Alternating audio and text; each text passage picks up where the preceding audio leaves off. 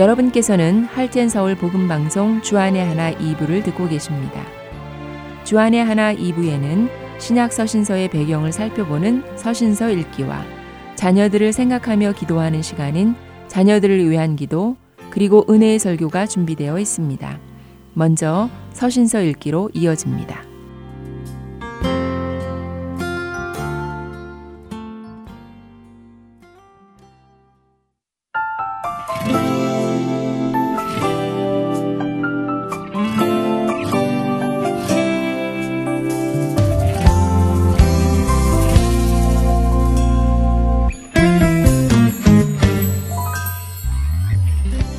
청취자 여러분 안녕하세요. 서신서 읽기 진행의 김민석입니다. 지난 2주간 사도 바울이 자신의 영적 아들과도 같은 디모데와 디도에게 쓴 편지, 디모데 전서와 디도서를 살펴보았습니다. 오늘은 사도 바울이 디모데에게 쓴 두 번째 편지, 디모데 후서에 대해 알아보겠는데요. 디모데 후서는 디모데 전서와는 분위기가 많이 다릅니다.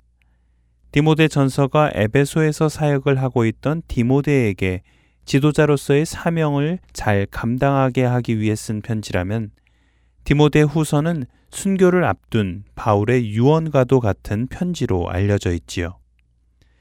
디모데 전서와 디도서가 사도 바울이 1차 로마 감옥 생활을 마치고 풀려나온 시점에 쓴 것이라면 디모데 후서는 사도 바울이 2차 로마 감옥 생활 중에 쓴 편지이지요. 바울의 1차 로마 감옥 생활은 가택 연금 상태였던 것으로 알려져 있습니다. 비록 감옥이라고는 하지만 자유롭게 사람과 접촉하며 사역을 이어갈 수 있었지요. 하지만 그 후로 약 5년에서 6년이 지나 다시 가게 된 로마 감옥은 지난번과는 달랐습니다. 그의 자유는 많이 억압되었고 디모데 후서 2장 9절에 의하면 묶여 있었던 것으로 보이지요. 사도 바울이 다시 체포되어 로마 감옥에 갇히게 된 것은 네로 황제의 그리스도인 박해가 그 이유였던 것으로 학자들은 설명합니다. 주후 64년 로마에는 대화재가 있었지요. 로마 대경기장 관중성 밑에 붙어 있던 기름 창고에서 일어난 작은 화재는 금세 시내로 번지면서 대화재로 악화되었지요. 화재가 금세 번진 이유는 당시 로마 대경기장 주변으로 많은 상점들이 모여 있었기 때문이었는데요. 한간에는 이 화재가 네로 황제에 의해 시작된 것이라는 이야기도 있고 이렇게 불타는 로마를 바라보며 네로 황제가 노래를 지어 불렀다거나 시를 지었다는 이야기도 있습니다. 그리고 의외로 많은 사람들이 그렇게 믿고 있지요. 하지만 실제 네로는 그렇지 않았다고 알려져 있습니다. 로마에 대화재가 나던 때에 네로 황제는 휴가 중이었다고 하는데요. 그는 화재 소식을 듣자마자 휴가를 중단하고 로마로 돌아와서는 이재민들에게 식량을 공급하는 등 화재 참사의 수습을 위해 노력했다고 합니다. 하지만 그의 그런 노력에도 불구하고 살터전을 잃은 시민들의 민심은 진정되지 않았고 심지어는 네로 황제가 불을 냈다는 방화설까지 나돌기 시작한 것이지요. 네로 황제와 집권 세력은 이러한 민심을 수습하고자 한 가지 방법을 강구하는데요. 바로 당시 로마 지역에 급속도로 늘어나고 있는 그리스도인들에게 화재의 책임을 덮어 씌움으로 사건을 수습하려 한 것입니다.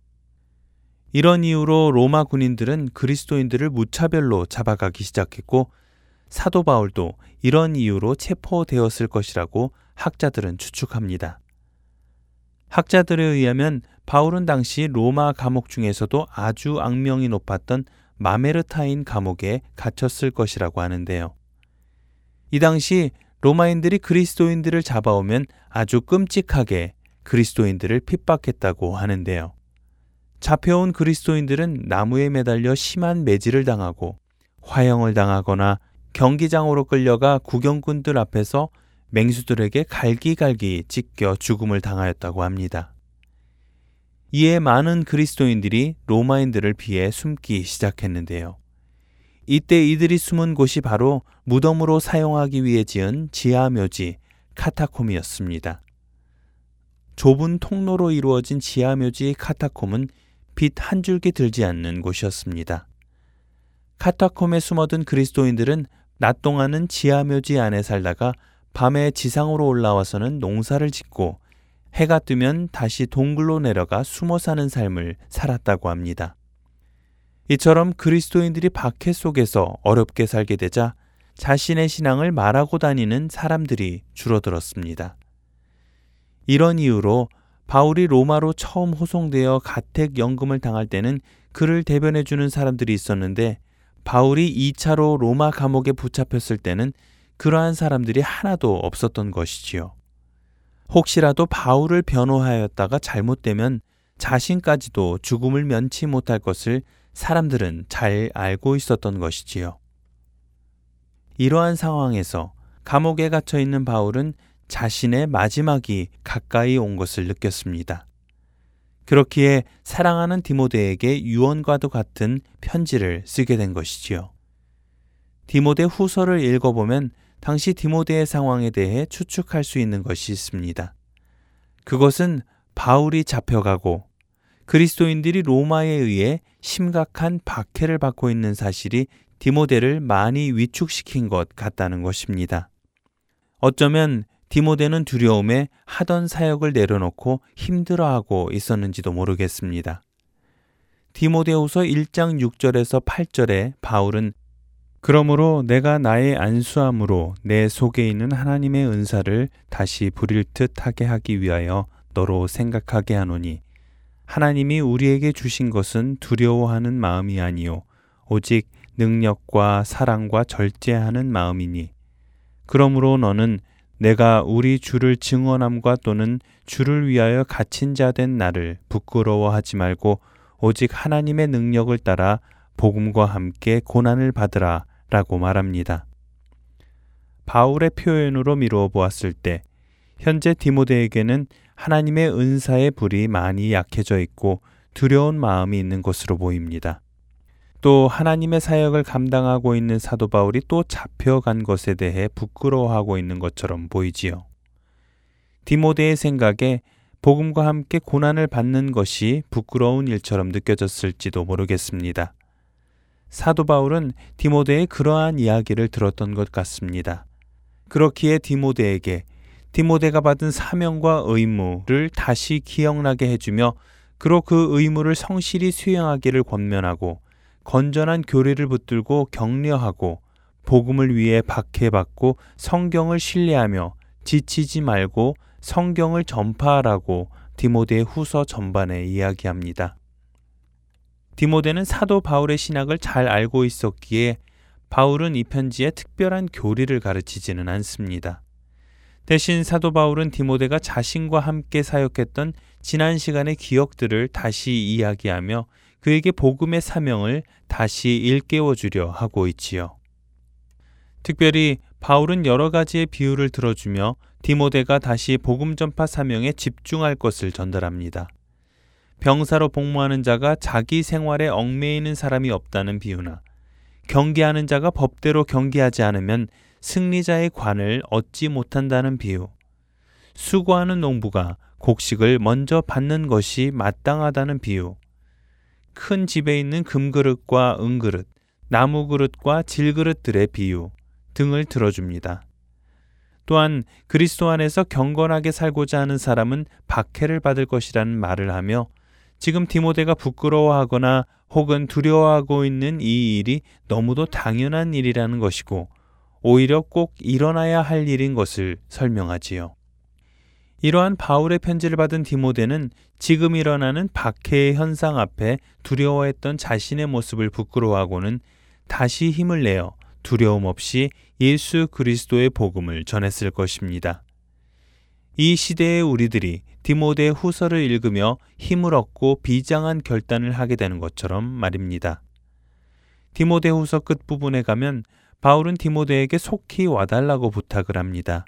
하지만 그렇게 하면서도 어쩌면 디모데를 보기 전에 자신의 생명이 다할 것임을 느끼고 있었는지 디모데에게 몇 가지 당부를 하지요.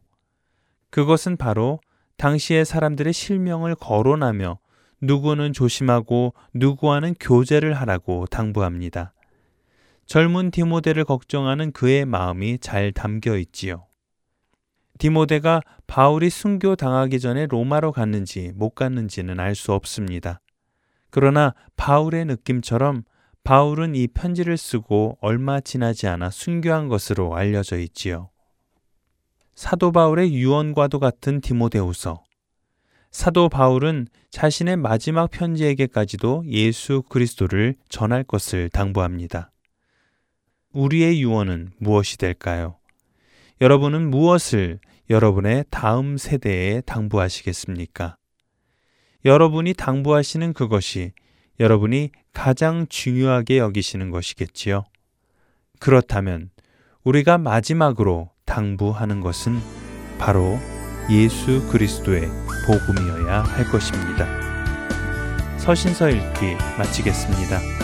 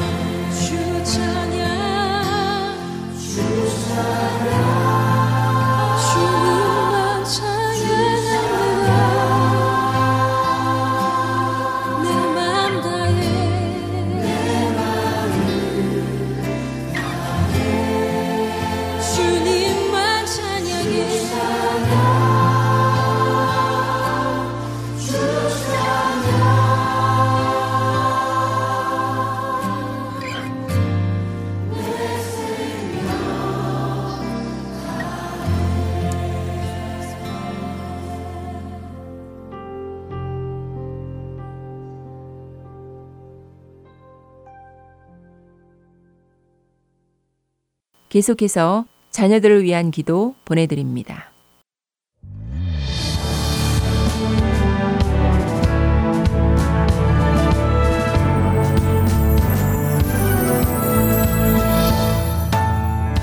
애청자 여러분 안녕하세요. 자녀들을 위한 기도 시간에 데보라 조이입니다. 얼마 전 저는 이런 글을 읽었습니다. 우리 삶의 표현은 예수님을 나타내며 하나님의 사랑받는 자의 인생을 나타낼 수 있어야 합니다. 기도와 말씀으로 하나님과 연합하여 하나님께 묶인 자가 될 때 우리의 삶의 표현들이 바뀔 것입니다. 저는 이 글을 읽으면서 제 자신의 삶을 다시 한번 되돌아보며 이런 질문들을 하게 되었습니다. 나는 과연 나의 삶 속에서 어떠한 예수님을 나타내고 있는가? 나의 말과 행실을 통해 어떠한 예수님의 성품을 전하고 있는가? 라고요. 여러분은 어떠신가요? 예수님의 마음을 본받아 진리의 말씀과 기도로 변화된 삶을 살고 계신가요? 만일 우리가 말씀을 따라 경건하게 살아가고 우리의 그러한 삶을 우리의 사랑하는 자녀 세대들이 볼 수 있다면 그들의 삶에는 어떠한 변화가 일어날까요? 사랑하는 애청자 여러분, 오늘 이 시간에 이 놀라운 일이 우리와 우리 자녀 세대에 일어나기를 간절히 갈망하며 여러분과 함께 한 마음으로 기도하는 시간을 갖기 원합니다. 오늘은 하나님은 거룩하시다 라는 주제의 말씀을 통해 하나님을 찬양하는 시간을 갖겠습니다. 하나님은 완전하시며 순결하시고 죄가 없으시며 모든 피조물과 구분되시는 유일하신 분이십니다. 그렇기에 그분은 우리의 경배를 받기에 합당하신 분이십니다. 하나님의 말씀을 여러분과 나누겠습니다. 이사야 6장 1절에서 3절까지 말씀입니다. 우시아 왕이 죽던 해에 내가 본즉 주께서 높이 들린 보좌에 앉으셨는데 그의 옷자락은 성전에 가득하였고 스랍들이 모시고 섰는데 각기 여섯 날개가 있어 그 둘로는 자기의 얼굴을 가리었고 그 둘로는 자기의 발을 가리었고 그 둘로는 날며 서로 불러 이르되 거룩하다 거룩하다 거룩하다 만군의 여호와여 그의 영광이 온 땅에 충만하도다 하더라. 이 시간에는 이사야 6장 말씀을 생각하시면서 우리의 경배를 받기에 합당하신 거룩하신 하나님께 찬양 드리는 시간을 갖겠습니다.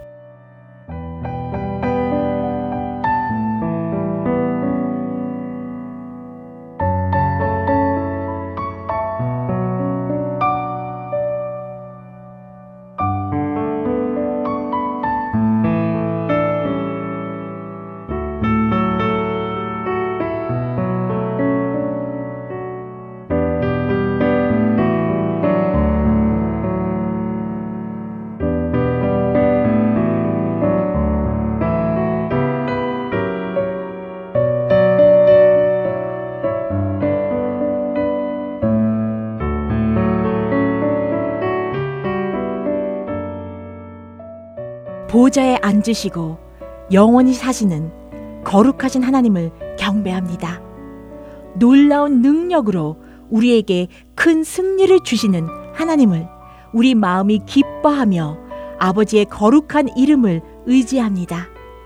한결같은 사랑을 우리에게 베푸시는 거룩하신 하나님을 우리가 찬양할 때 우리의 입술이 기뻐 외치며 주님께서 속량하신 우리의 영혼이 즐거워합니다. 모든 나라의 왕이신 하나님이시여 아버지께서 행하시는 일은 다 거룩합니다. 주와 같은 위대한 신이 어디 있습니까? 주님은 기적의 하나님이시며 하시는 모든 일이 크고 놀라우시며 모든 민족에게 주의 능력을 보이셨습니다. 거룩하신 만군의 여호와여 주님의 영광이 온 땅에 충만합니다. 아멘. 이제 두 번째 단계로 고백의 시간을 갖겠습니다. 시편 24편 3절에서 4절에서는 여호와의 산에 오를 자가 누구며 그의 거룩한 곳에 설 자가 누구인가 곧 손이 깨끗하며 마음이 청결하며 뜻을 허탄한 데에 두지 아니하며 거짓 맹세하지 아니하는 자로다 라고 말씀합니다. 이 시간에는 성령님께서 깨닫게 해주시는 우리의 죄를 인정하고 주님 앞에 회개하는 시간을 갖겠습니다.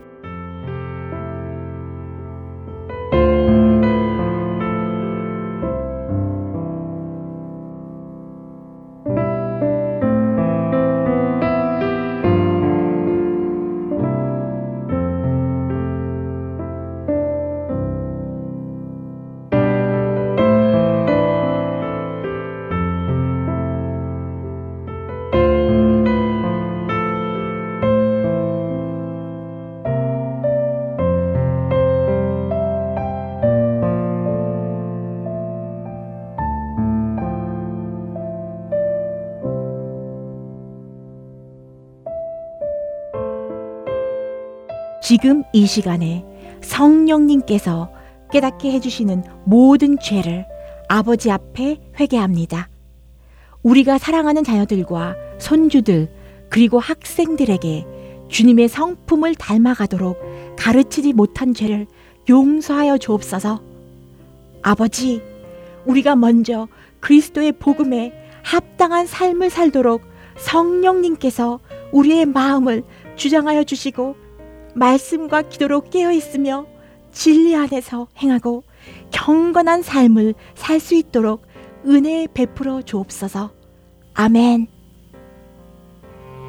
세 번째로 감사 기도의 시간입니다. 시편 69편 30절에서는 내가 노래로 하나님의 이름을 찬송하며 감사함으로 하나님을 위대하시다 하리니 라고 말씀합니다. 하나님은 우리의 감사하는 삶을 받으시기에 합당하신 아버지이십니다. 또한 감사하는 삶은 우리가 어떤 상황에 있던지 하나님의 신실하심에 초점을 맞추도록 도와주고 아버지를 더욱더 깊이 신뢰하게 해줍니다. 이 시간에는 이 말씀을 생각하시면서 주님께 감사하는 시간을 갖겠습니다.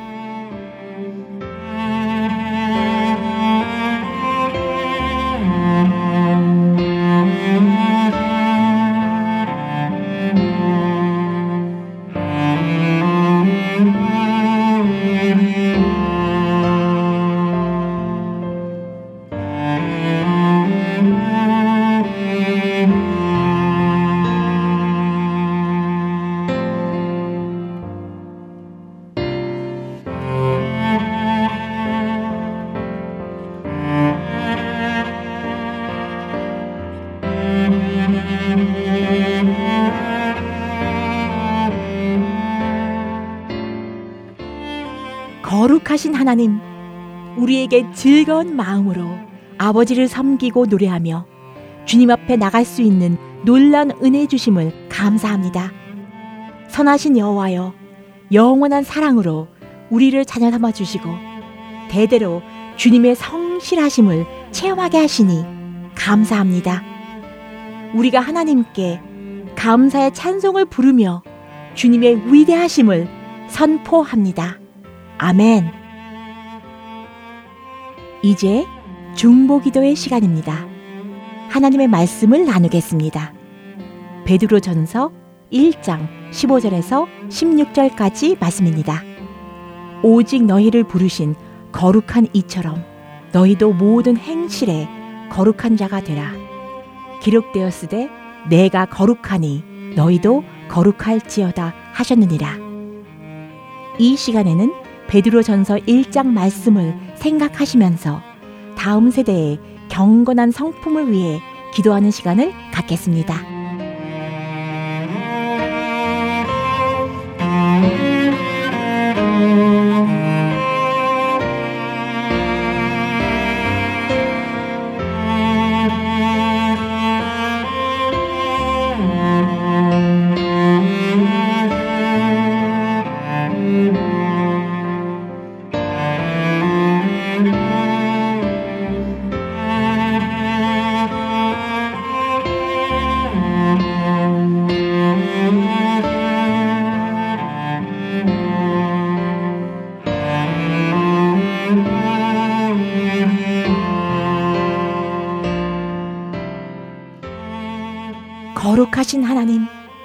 아버지 앞에 말씀의 약속을 믿고 우리가 나아갑니다.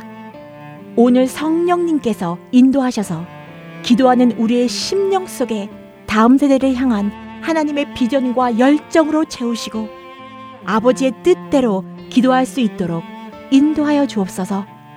또한 우리의 경건한 삶이 하나님이 기뻐 받으시는 기도가 되어 사랑하는 자녀들과 손주들에게 아버지의 거룩하신 이름을 나타내는 빛이 되도록 은혜 베풀어 주옵소서. 사랑하는 다음 세대를 위해 기도합니다. 그들의 마음의 눈을 열어주셔서 그들을 뜨겁게 사랑하시는 주님을 만나게 해주시고 아버지를 향한 즐거운 찬양이 그들의 마음 속에 가득하게 하옵소서. 그들이 아무것도 염려하지 않고 항상 감사하는 마음으로 아버지께 간구하며 믿음과 덕 가운데 성장하여 삶 속에 많은 열매를 맺으며 그리스도의 복음에 합당한 삶을 살도록 그들의 마음을 주장하여 주옵소서. 성령으로 새롭게 되어 하나님의 거룩함을 나타내며 자기가 말한 것에 책임지고 약속을 지키는 사람이 되게 하옵소서. 그들이 자신을 의지하지 않고 하나님만을 신뢰하며 주님이 주시는 능력으로 모든 것을 할 수 있음을 확실히 믿게 하여 주옵소서. 그들이 악을 싫어하며 의와 경건한 것에 끌리는 성품을 갖게 하옵시고 그들이 모든 거짓을 버리고 진실을 말하는 자가 되게 하여 주옵소서. 주님의 사랑 안에서 다른 사람들에게 겸손하고 온유하며 인내함으로 대할 수 있는 경건한 성품을 주옵소서. 하나님의 영광의 힘을 따라 모든 능력으로 능하게 하시며 주님 안에 뿌리를 박으며 세움을 받아 교훈을 받은 대로 믿음에 굳게 서서 표대를 향하여 그리스도 예수 안에서 하나님이 위에서 부르신 부름의 상을 위하여 아버지께서 그들에게 주신 모든 일을 이루며 하나님을 영어롭게 하는 주님의 거룩한 백성으로 축복하여 주옵소서. 주님께 모든 영광과 존귀와 찬송을 드리며 예수님의 이름으로 간절히 기도합니다. 아멘.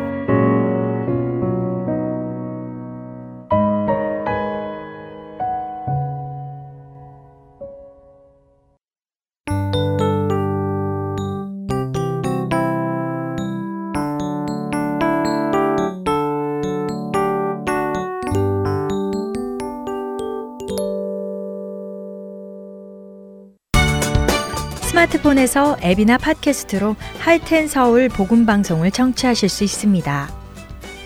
아이폰을 쓰시는 분들은 앱스토어에 가셔서 Heart and Soul이라고 입력하신 후 다운받으실 수 있습니다. 안드로이드 폰을 사용하시는 분들은 플레이 스토어에서 같은 방법으로 다운받으시면 되겠습니다. 팟캐스트 사용자들은 검색창에서 Heart and Soul 방송을 검색하신 후 다운받으시면 됩니다. 자녀들을 위한 방송도 따로 구분하여 들으실 수 있도록 되어 있습니다. 팟캐스트에서 할텐 서울 키즈를 검색하시면 자녀들을 위한 방송에 직접 들어가실 수 있습니다. 이제는 CD에서뿐만이 아니라 핸드폰으로 운전하며 또 산책하며 방송을 들으실 수 있습니다. 자세한 문의 사항은 사무실 전화번호 602-866-8999로 해주시면 됩니다. 은혜의 설교 말씀으로 이어드립니다. 오늘 설교 말씀은 버지니아 열린문 장로교회 김용훈 목사님께서 사도행전 20장 1절에서 6절의 본문으로 주님 가신 길 따라 라는 제목의 말씀 전해 주십니다. 은혜의 시간 되시길 바랍니다.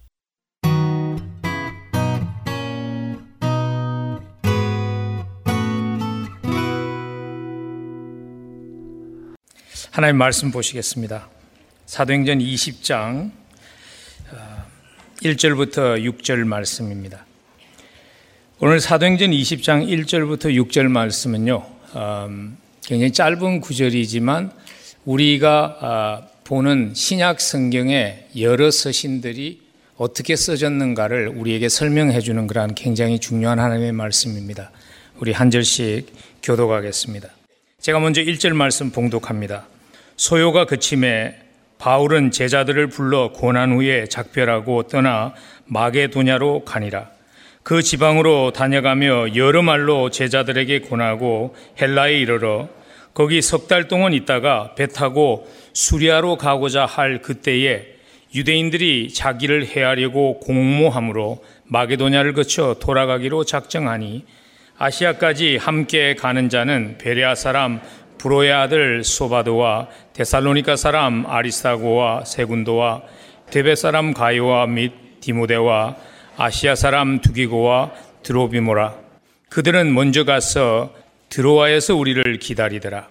우리는 무교절 후에 빌립보에서 배로 떠나 닷새 만에 드로아에 있는 그들에게 가서 이래를 머무니라. 아멘. 모든 일에 있어서 시작이 굉장히 중요합니다 그래서 한국 속담에는 시작이 반이라는 그런 말이 있습니다. 시작이 굉장히 중요합니다. 그러나 끝은 더 중요합니다. 사람의 인생에 있어서는 더욱더 그러합니다. 왜냐하면 그 사람의 마지막 걸어간 그 여정은 그 사람의 진정한 인생의 목적이 무엇이었는가를 우리에게 말해주기 때문입니다. 한 사람이 걸어간 인생의 여정의 마지막은 그 사람이 추구했던 목적 배후에 깔려 있는 그 동기가 무엇이었는가를 우리에게 말해주기 때문에 인생의 마지막은 더 중요합니다. 그리고 인생의 마지막은 그 사람에 대해서 많은 것을 말해줍니다. 오늘 우리가 함께 보고 있는 사도행전 20장 이하의 말씀은요, 사도 바울의 인생의 마지막 부분을 기록한 것입니다. 그래서 오늘 본문 말씀은 사도 바울에 대해서 많은 것을 우리에게 말해 줍니다. 사도행전 20장 이하의 말씀에 보면 바울이 이제 선교 여행을 마치고 예루살렘을 향해서 가는 그 발걸음을 기록합니다. 그리고 예루살렘에서 이제 포로대 앞에서 다시 로마로 가는 그 발자국을 기록한 것이 사도행전의 20장부터 28장의 마지막 부분입니다. 바울의 걸어갔던 그 길을 함께 하면서 지켜보았던 누가는요, 사도 바울이 걸어갔던 그의 인생의 마지막 여정이 마지막 발걸음이 예수 그리스도의 발자취와 너무나 비슷하다는 것을 그 생각을 떨쳐 버리실 수 없었던 것 같아요. 예수 그리스도가 마지막에 예루살렘을 향해서 십자가를 지기 위해서 예루살렘으로 걸어갔던 그 여정과 사도 바울이 예루살렘과 로마를 향해서 걸어갔던 그 발걸음이 너무나 비슷하다는 것을 누가는 떨쳐버릴 수가 없었던 것 같아요.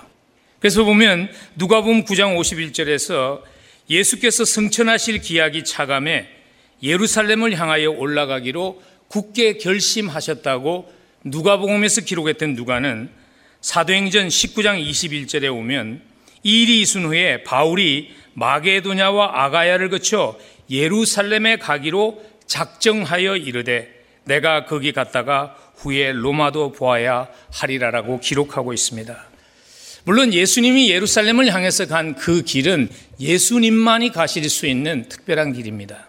그렇지만은 오늘 누가는요, 의도적으로 바울이 걸어갔던 그 여정, 바울이 예루살렘을 향해서 걸어갔던 그 여정이 예수님의 그 여정과 예수님의 발자취와 너무나 닮았다는 것을 의도적으로 우리가 놓치지 않도록 오늘 사도행전을 기록하고 있는 것을 볼 수 있습니다.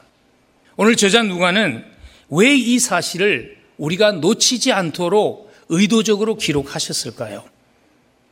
그 이유는요, 사도 바울의 마지막 걸어간 그 발자취는 바울만이 걸어가야 하는 길이 아니라 예수 그리스도를 따라가는 우리 모두가 걸어가야 할 길이라는 것을 우리에게 상기시키기 위해서 누가는 그 점을 강조하며 하이탈라이트하며 누가복음을 기록한 것 같습니다.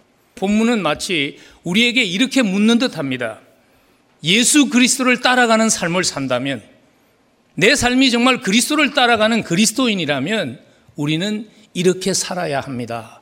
하는 그 말을 우리에게 전하고 있는 듯 합니다. 여러분 어떻게 살면 예수 그리스도를 따라가는 삶을 사는 것일까요?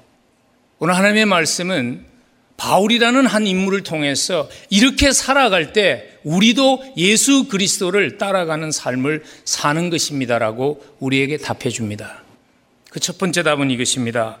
끝까지 맡겨주신 사람을 사랑하며 살아갈 때 우리는 예수 그리스도가 가신 그 길을 따라가는 것입니다. 누가가 기록한 또 하나의 하나님의 말씀이죠.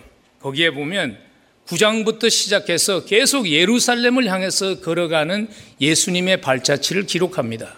근데 예수님께서 예루살렘을 향해서 제자들과 함께 가시면서 하셨던 모든 일이 한마디로 요약된 구절이 요한복음 13장 1절입니다. 제가 한번 읽어 드릴게요. 6월절 전에 예수께서 자기가 세상을 떠나 아버지께로 돌아가실 때가 이른 줄 아시고 세상에 있는 자기 사람들을 사랑하시되 끝까지 사랑하셨다고. 예수 그리스도가 십자가를 향해서 걸어간 그 모든 발자취를 한마디로 요약하면 그것은 끝까지 사랑하신 모습이었다는 것입니다.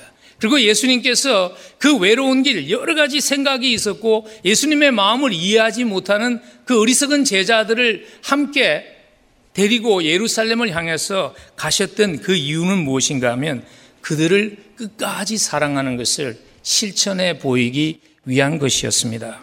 그래서 오늘 본문에서도 바울과 함께 동행한 사람들에 대한 정보를 자세하게 기록하고 있는 의도가 그것입니다. 4절과 5절에 보면요. 이미 우리가 앞에 모든 전도 선교 여행을 통해서 만났던 사람들의 이름을 다시 한번 언급하고 있는 이유가 무엇인가 하면 사도 바울이 예루살렘을 향해서 가면서 이들과 동행한 것은 예수 그리스도가 제자와 함께 예루살렘을 향해서 걸어가면서 끝까지 사랑한 그 모습을 실천한 것이라는 메시지를 우리에게 주기 위함입니다. 4절과 5절에 기록되어 있는 사람들의 이름은 보면요. 7명이 기록되어 있는데 바울이 사실은 1차, 2차, 3차 선교 여행을 통해서 복음으로 낳은 자녀들입니다. 바울이 자기가 예루살렘을 향해서 가면서요. 이 길은 다시 돌아올 수 없는 길임을 알았습니다. 바울은 예루살렘을 향해서 가면서 자기가 이 길을 가면 다시는 돌아와서 복음으로 나온 그들을 만날 수 없다는 것을 알았습니다. 그래서 마지막 가는 그 길을 함께 걸어가면서 자기가 쏟을 수 있는 모든 사랑을 그들에게 쏟은 것입니다. 오늘 사도 바울의 이런 모습을 통해서 우리는 우리에게 맡겨주신 사람들을 끝까지 사랑하려면 구체적으로 어떤 모습으로 살아가야 하는가 하는 것을 배울 수 있게 됩니다. 나에게 맡겨준 사람들을 끝까지 사랑하려면 우리에게 구체적으로 이러한 모습이 있어야 합니다. 두 가지의 모습이 있어야 합니다. 그 첫 번째 모습은요, 격려함으로 끝까지 사랑하는 모습이 있어야 합니다. 오늘 1절과 2절에 보면 사도 바울이 한 일이 반복되어서 나옵니다. 똑같은 단어가 두 번 반복되어서 나온 것은 바울이 그 일을 초점을 맞춰서 했다는 것입니다. 그거로 미루어 볼 때 오늘 또한 4절에서 일곱 사람의 이방인 교회의 그 지도자들과 동행하면서 바울이 동일한 일을 했을 것이라고 추측하는 것은 크게 무리가 아닙니다. 1절과 2절로 돌아가셔서 보면요. 사도 바울이 에베소에서 폭동이 일어나서 피신하면서 마게도냐를 향해서 가면서 한 일이 한 단어로 표현되어 있습니다. 무슨 단어죠? 권했다는 단어입니다. 소요가 그침에 바울은 제자들을 불러 고난 후에 작별하고 떠나 마게도냐로 가니라. 그리고 2절에 가면 그 마게도냐 지방으로 다니면서 여러 말로 제자들에게 권하고 헬라까지 이르게 되었다고. 여기서 지금 권했다고 번역된 이 단어는 아마 여러분들에게도 굉장히 익숙한 헬라어 단어인 것 같아요. 파라칼레오라는 단어입니다. 성경의 다른 부분에서는 주로 번역될 때 격려했다는 단어로 번역된 단어가 오늘 우리가 읽고 있는 사도행전 20장 1절과 2절에서는 권했다는 한국말로 번역이 되어 있습니다. 파라칼레오라는 단어는 문자적으로 번역하면 이러한 의미예요. 곁에 함께하며 도와주는 그것을 의미하는 단어가 파라칼레오라는 단어입니다. 그래서 우리와 함께 하시는 삼위의 하나님 가운데 성령 하나님을 지칭할 때 부르는 그 명칭이 바로 이 파라칼레오라는 단어에서 파송한 것입니다. 왜냐하면 함께 하시는 분이라는 것입니다. 여러분 격려가 일어나려면요 삶의 현장에 함께 해야 합니다. 그래서 오늘 사도 바울은 일곱 명의 이방 교회 리더들과 동행한 것입니다. 함께함이 빠지면 격려할 수 없습니다. 함께 하지 않으면서 우리는 함께 슬퍼해 줄 수 없고요. 함께 하지 않으면서 우리는 함께 기뻐할 수 없는 것입니다. 나에게 아무리 소중한 진리가 있어도 함께함이 없다면 그 진리는 전해질 수 없는 것입니다. 함께 하기 위해서 노력하는 그러한 믿음의 공동체가 되었으면 좋겠습니다. 우리에게 맡겨준 사람들 끝까지 사랑하려면 있어야 하는 또 한 가지의 구체적인 태도 한번 생각해 보죠. 그 태도는요, 세워줌으로 끝까지 사랑할 수 있어야 합니다. 오늘 사도 바울이 이방 교회 리더들을 함께 동반해서 예루살렘에 간 목적은요, 그들을 세워주는 것이었습니다. 사도행전을 쭉 읽어오시면 아시겠지만 바울이 이방 교회를 다니면서 한 일이 뭐냐면 구제헌금을 거뒀습니다. 왜냐하면 어머니 교회라고 할 수 있는 그 예루살렘 교회에 있는 유대인들이 경제적으로 사는 것이 굉장히 어려웠습니다. 그래서 이방인 교회에서 구제연금을 모아서 그들을 도와주기 위해서 그것을 다 모았습니다. 바울 혼자 갈 수 있었습니다. 그리고 자기가 하는 업적을 예루살렘에 있는 리더들에게 과시할 수 있었습니다. 근데 바울은 그렇게 하지 않았습니다. 사도 바울은요, 그 헌금을 한 교회들의 중요한 영적인 리더들을 함께 자기와 함께 가서 예루살렘에 있는 유대인 교회의 리더들 앞에서 인정받는 사람으로 세웠습니다. 하나님의 나라를 펼쳐가기 위해서 세워진 또 한 사람의 지도자들이라는 것을 이방인 교회 지도자들을 그곳에 세우고 유대 교회 예루살렘 교회 리더로부터 인정받는 그러한 시간을 가질 수 있는 기회를 바울이 허락한 것입니다. 여러분 세상에는 보면 두 부류의, 두 종류의 지도자가 있는 것 같아요. 사람을 세우는 그러한 지도자가 있는가 하면 사람을 죽이는 그러한 지도자들도 있는 것 같아요. 어떤 지도자들은 보면, 어떤 리더를 보면 자기들은 자꾸 높아지는데 주변의 사람들은 죽는 그러한 리더들이 종종 우리 주변에 있습니다. 왜냐하면 주변의 사람들을 볼 때 그 사람들은 소모품에 지나지 않기 때문입니다. 자기의 성공을 위한 디딤들 정도로밖에 보이지 않기 때문에 그 사람은 자꾸 높아지는데 그 주변의 사람은 점점 죽어질 수밖에 없는 것입니다. 여러분, 어떤 인생이 진정으로 성공한 인생일까요? 저는요, 한 사람의 인생의 성공과 실패는 그 사람이 그 자리에 있을 때 진정으로 평가받는 것이 아니라 그 사람이 그 자리에 더 이상 없을 때 진정으로 평가받는다고 생각합니다. 아무리 타고난 능력을 가지고 카리스마를 가지고 자기가 그 자리에 있을 때 위대한 일들을 많이 했다고 그래도 자기가 물러난 후에 그 단체가 그리고 그 주변에 있던 사람들이 더 이상 존재하지 못한다면 그 인생은 하나님 보시기에 성공적인 인생이라고 할 수 없습니다. 하나님이 성공적인 인생이라고 말씀하신 예수님의 삶을 보면요. 예수님이 성천하신 후에 예수님이 시작하셨던 일을 부족했지만 세워놓았던 그 제자들이 그 일들을 활발하게 이루지 않았습니까? 사도 바울이 하나님 보시기에 사도 바울의 인생이 성공적인 인생인 이유는 바울이 떠난 후에 바울이 순교한 후에 그가 세웠던 이방 교회의 리더들이 복음을 땅끝까지 전하게 하며 교회를 세우는 그 일을 잘 감당했기 때문 아닐까요? 좀 우리 너무 분주하게 사는 모습을 좀 정리하고 함께하는 시간을 만들어서 소중한 신앙의 유산을 자녀들에게 그들을 격려하고 세워줄 수 있는 그러한 아버지, 그러한 어머니들이 될 수 있기를 간절히 축복합니다. 함께 하면서 사랑하고 존중해줘서 서로를 세워주는 그러한 남편, 그러한 아내가 될 수 있기를 간절히 축복합니다. 함께하는 사람들이 격려받고 세워지는 여러분의 사업체, 여러분의 직장이 될 수 있기를 간절히 축복합니다. 예수 따라가는 삶을 살려면 끝까지 우리에게 맡겨준 사람을 사랑할 수 있어야 합니다. 그들을 격려함으로, 그들을 세워줌으로 사랑할 수 있어야 합니다. 그리고 더 나아가서 예수 따라가는 삶을 살려면요, 끝까지 맡겨주신 사명에 충성할 수 있어야 합니다. 오늘 누가가 그리고 있는 사도 바울의 마지막 인생의 여정은 끝까지 사명을 충성스럽게 감당한 모습입니다.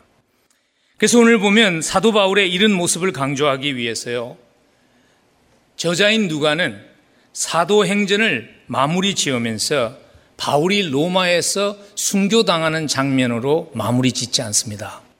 바울이 예루살렘에서 로마에 죄수로 끌려가서 복음을 전하는 모습으로 사도행전을 28장에서 마무리 짓는 이유는 바울이 끝까지 자기에게 맡겨주신 하나님의 사명을 잘 감당했다는 것을 우리에게 그려주기 위한, 보여주기 위한 그러한 의도가 있습니다. 주님께서 바울에게 주셨던 소명이 뭐죠? 부름이 뭐죠? 좁게 말하면 이방의 사도가 되는 것이었습니다. 그러나 넓게 말하면 사도행전 전체에 정말 중추와 같은 역할을 하는 그 사명이 바울에게도 주어진 사명이죠. 사도행전 1장 8절에서 오직 성령이 너희에게 임하시면 너희가 권능을 받고 예루살렘과 온 유다와 사마리아와 땅 끝까지 이르러 내 증인이 되리라 하시니라. 오늘 저자 누가는요. 사도 바울이 끝까지 소명을 잘 감당하는 삶을 삶을 통해서 예수님이 가신 그 길을 따라갔습니다 하는 것을 묘사하면서 우리에게 이런 도전을 주고 있습니다. 그 소명은 바울에게만 준 것이 아니라는 것입니다. 그 소명은 우리 모두에게 준 것이라는 것입니다. 우리에게 주어진 역할은 다르지만, 그러나 우리에게 주어진 소명은 다 동일하다는 것을 기억하라는 것입니다. 주 앞에 쓸 때 우리의 인생이 평가받는 시간이 있을 것입니다. 착하고 충성된 종이었는지, 악하고 게으른 종이었는지 평가받는 시간이 있다고 주께서 말씀하셨습니다. 주 앞에 쓸 때 착하고 충성된 종으로서 살았다고 평가받는 인생이 되려면 우리에게 맡겨진 사명 끝까지 충성할 수 있어야 합니다. 오늘 사도 바울이 사명을 끝까지 충성할 수 있었던 영적인 비결이 바로 이 확신에 있었습니다. 사명 충성하는 삶, 바울에게 결코 쉽지 않았습니다. 오늘 우리가 그냥 20장 1절 말씀을 읽으면요. 누가는 굉장히 단순하게 바울의 삶의 한 장면을 그냥 한 절에 요약한 것 같아요. 소요가 그침에 바울은 제자들을 불러 고난 후에 작별하고 떠나 마게도냐로 갔다. 이 구절만 읽으면 그냥 에베소에서 소요가 있으니까 바울은 다 털어버리고 그냥 마게도냐로 갔구나 생각하지만 실제로 바울의 삶에서 이때가 가장 어려운 때였습니다. 에베소에서 소요가 있었습니다. 폭동이 있었습니다. 그래서 바울이 에베소스를 피해서 마게도냐라는 지방으로 갔다고 1절은 말하는데 그냥 마게도냐로 요즘같이 비행기 타고 날아간 게 아니라요. 지나가는 과정이 있었습니다. 고린도서에 보면은 사도 바울이 에베소에서 3년간 사역을 했습니다.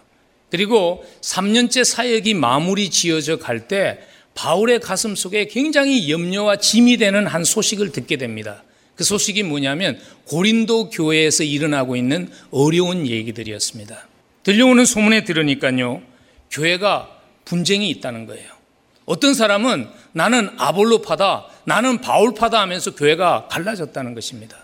그리고 또 들려오는 소문에 의하니까 보니까 교회에서 교인들끼리 함께 사업을 하다가 마음이 안 맞아서 문제가 생겼는데 그 문제를 교회 안에서 풀지 못하고 그걸 세상 법정에 소송으로 가져가서 교회가 웃음거리가 되는 그러한 일이 있었다는 그러한 얘기를 들었습니다. 그뿐 아니라 아버지의 첩과 사는 아들이 있는데 교회가 그 죄의 문제를 다루지 않고 덮어주고 있다는 그러한 무거운 소식을 바울이 들은 것입니다.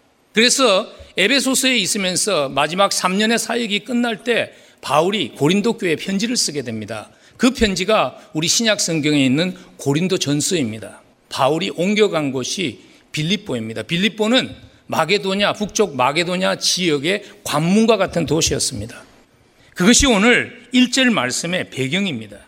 근데 거기까지 가는 도중에 일어난 일이 오늘 2절입니다. 그 지방으로 다녀가며 마게도냐를 향해서 가면서 가는 곳마다 자기가 예전에 선교 여행을 통해서 세워졌던 그러한 교회들과 성도들을 권했다고 오늘 본문은 기록합니다. 굉장히 어려운 때잖아요. 근데 그런 와중에도 바울은 자기에게 맡겨진 사람을 끝까지 돌보기 위해서 충성스럽게 자기에게 맡겨진 사명을 감당하기 위해서 2절에 보니까 그 지방으로 가는 그 길에서도 사람들을 격려하는 일을 했다는 거예요. 여러분 인생을 살면서 가장 큰 문제가 뭐라고 생각하세요? 저는 사람이라고 생각합니다.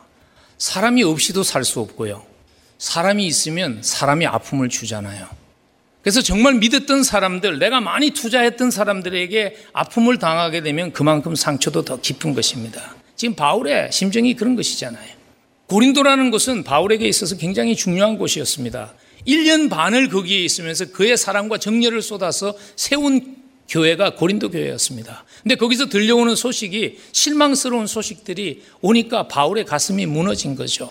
어떤 분들은 교회 에 왔어서 예배도 보고 다 하는데 예배를 마치면 친교하지 않습니다. 그냥 교회를 떠납니다. 왜냐하면 사람의 상처가 너무 깊은 것이죠. 그런데 오늘 보니까 바울은 그러한 와중에도요, 하나님이 자기에게 맡겨주신 그 사람들을 복음으로 세우는 그 일을 끝까지 잘 감당하기 위해서 가는 길목에 가는 도시마다 사람들을 돌보았다고 기록합니다.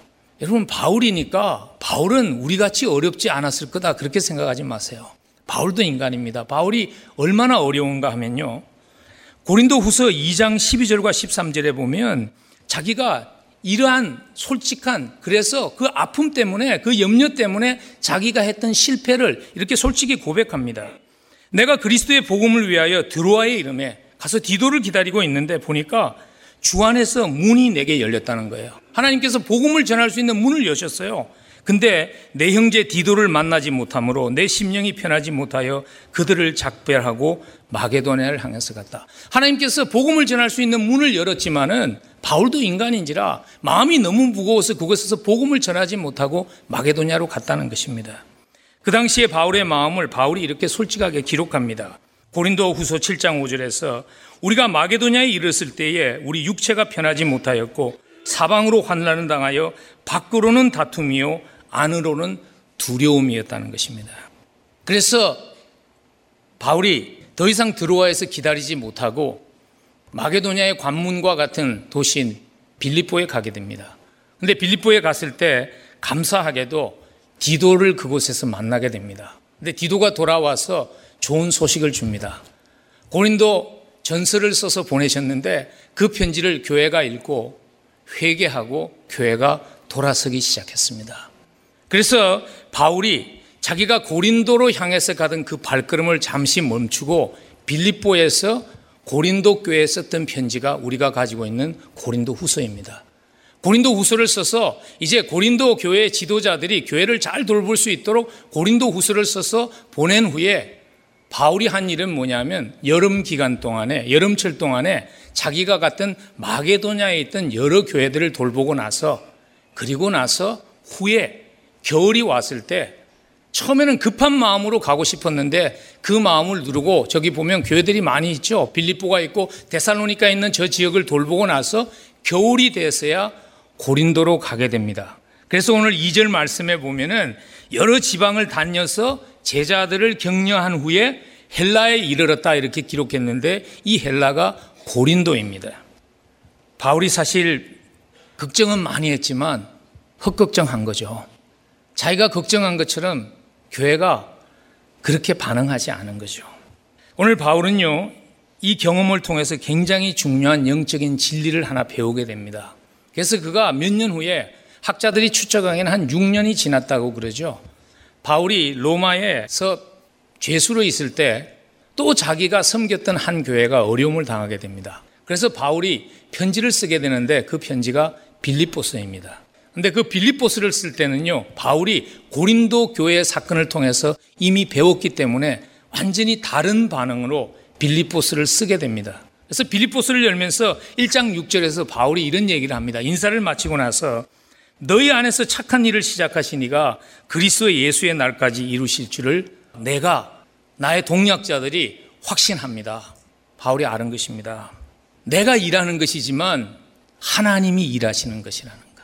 결국 마무리 짓는 것도 하나님이라는 확신이 바울에게 있었던 것입니다. 빌립보 교회 분쟁도요, 고린도 교회 분쟁만큼 쉽지 않은 분쟁이었습니다. 근데 바울이 확신 있게 그렇게 말합니다. 너희 속에 선한 일을 시작하신 하나님께서 하나님의 때에 하나님이 마무리 지을 것을 나는 확신한다고. 그래서 사도 바울은 그 경험 속에서 빌립보서 4장 6절에서 우리에게 이렇게 경고합니다. 아무것도 염려하지 말고 다만 모든 일에 기도와 강구로 너희 구할 것을 감사함으로 하나님께 아뢰라고. 하나님이 맡게 하시라고. 하나님이 시작하셨기 때문에 하나님이 하실 것이라는 것을 신뢰하며 마치 하나님이 마치 이미 이룬 것 같이 미래를 바라보며 감사함으로 하나님께 기도하라고 담대하게 말할 수 있었던 것은 바울의 경험에서 나온 우리를 향한 공고입니다. 여러분, 자녀 때문에 염려하시죠? 염려한다고 자녀가 변하지 않습니다. 기도하십시오. 하나님께서 일하셔야 합니다.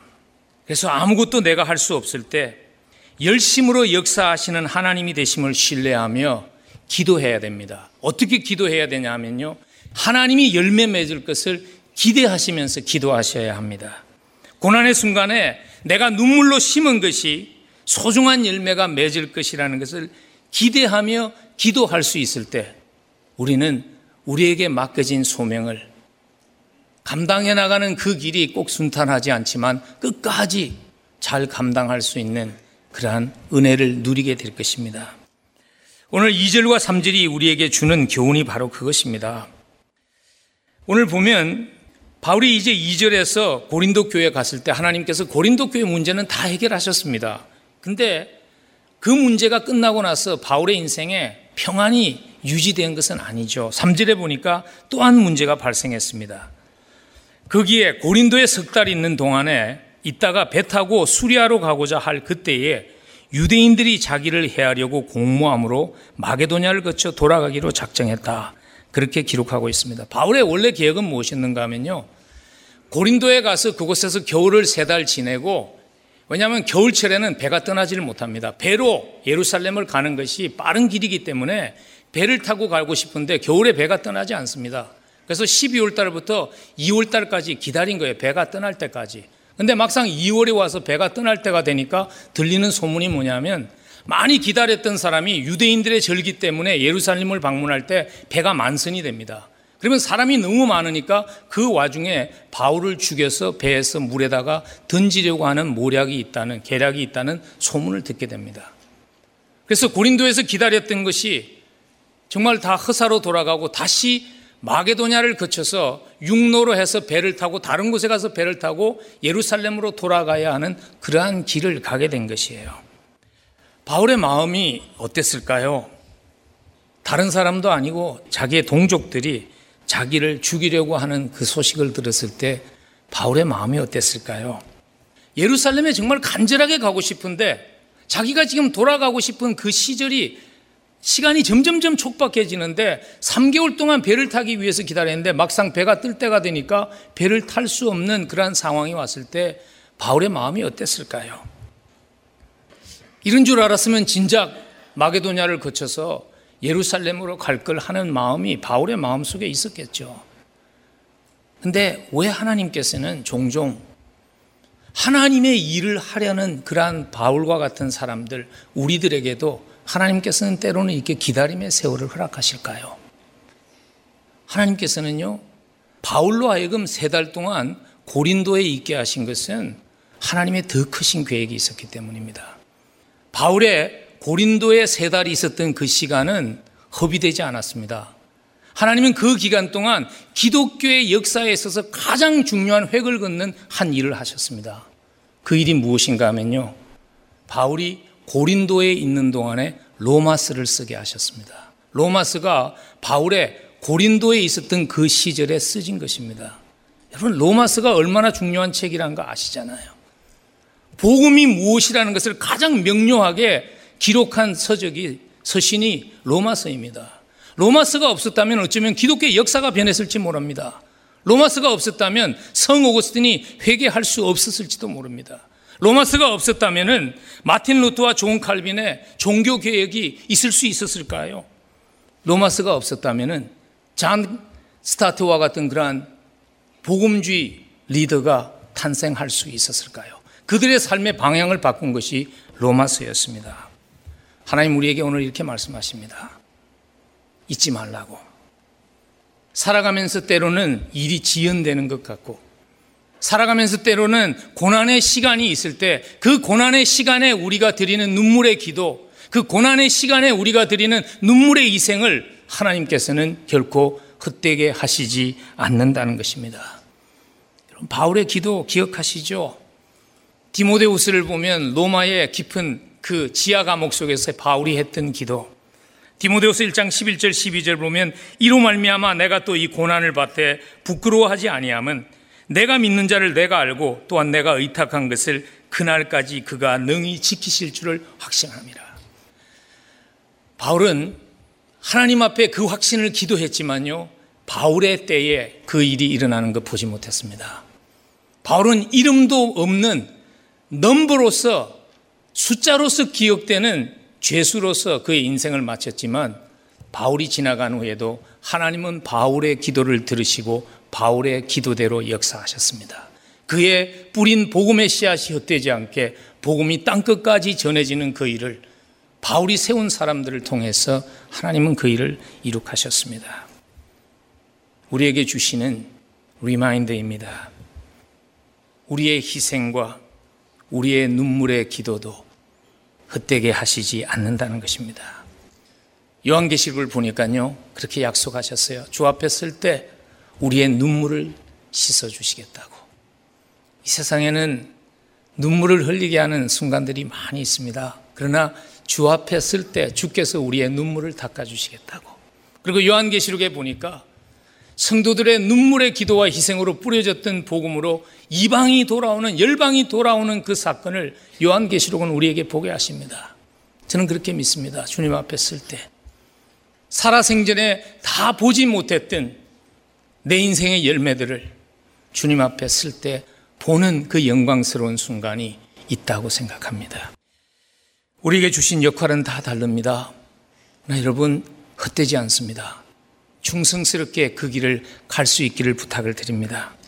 그 역할이 콜릭의 자녀를 양육하는 그러한 어머니의 역할이든 주일학교에서 어린 아이들을 가리키는 교사의 역할이든 붓고 부어도 잘 변하지 않는 사람을 돌보는 오이코스의 오슴의 역할이든 남들이 알아주지 않지만 뒤에서 기도하는 중보 기도자의 역할이든 보이지 않는 곳에 섬성기는 여러 사역자의 역할이든 그리고 세상 가운데에서 여러분들에게 주신 빛과 소금으로 살기 위해서 몸부림치는 여러분의 사업장과 직업에서의 그러한 부름이든 하나님께서 헛되게 하시지 않습니다. 하나님의 영광을 위해서 사람을 세우고 사람을 사랑해주고 사람을 격려해주고 그리고 끝까지 달려가십시다.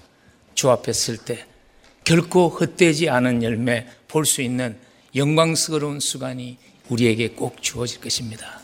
그 소망 가지고 그 확신 가지고 이번 한 주간도 달려가는 한 주간 되시기를 주의 이름으로 간절히 축복합니다. 기도하겠습니다. 우리 한번 기도하실 때 이 기도를 드리면 좋겠습니다. 하나님, 주님 가신 길을 따라가는 인생 되게 해 주옵소서. 그리스도인이라고 고백하는 사람들은 많지만 주를 따라가는 그 길은 좁은 길이고 험한 길이기에 많은 사람들이 그 길을 택하지 않습니다. 그러나 주님, 헛되지 않다는 확신을 가지고 나에게 맡겨준 그 역할, 나의 십자가를 지고 찬송하며 따라갈 수 있게 도와주옵소서. 맡겨주신 소명, 기쁨으로 잘 감당할 수 있도록 주를 볼 수 있는 영의 눈을 주여 열어 주옵소서. 우리 한번 기도하며 나아가겠습니다. 이제는 길과 진리 대신 우리 주 예수 그리스도의 한량없는 은혜와 죄인을 자녀 삼아 주신 하나님 아버지의 무한하신 사랑하심과 세상 끝날까지 함께 하시겠다고 약속하시며 동행해 주시는 성령님의 함께 하심이 주님 좁은 길이지만 험한 길이지만 주님 가신 그 길 확신을 가지고 헛되지 않다는 확신을 가지고 달려갈 수 있게 이번 한 주간도 붙잡아 주옵소서. 강구하며 이 자리를 떠나는 사랑하는 성도들의 사무회와 그들의 가정과 그들의 생업 위에 그리고 하나님의 몸된 교회 위에 지금부터 영혼까지 함께 하시옵기를 간절히 축원하옵나이다.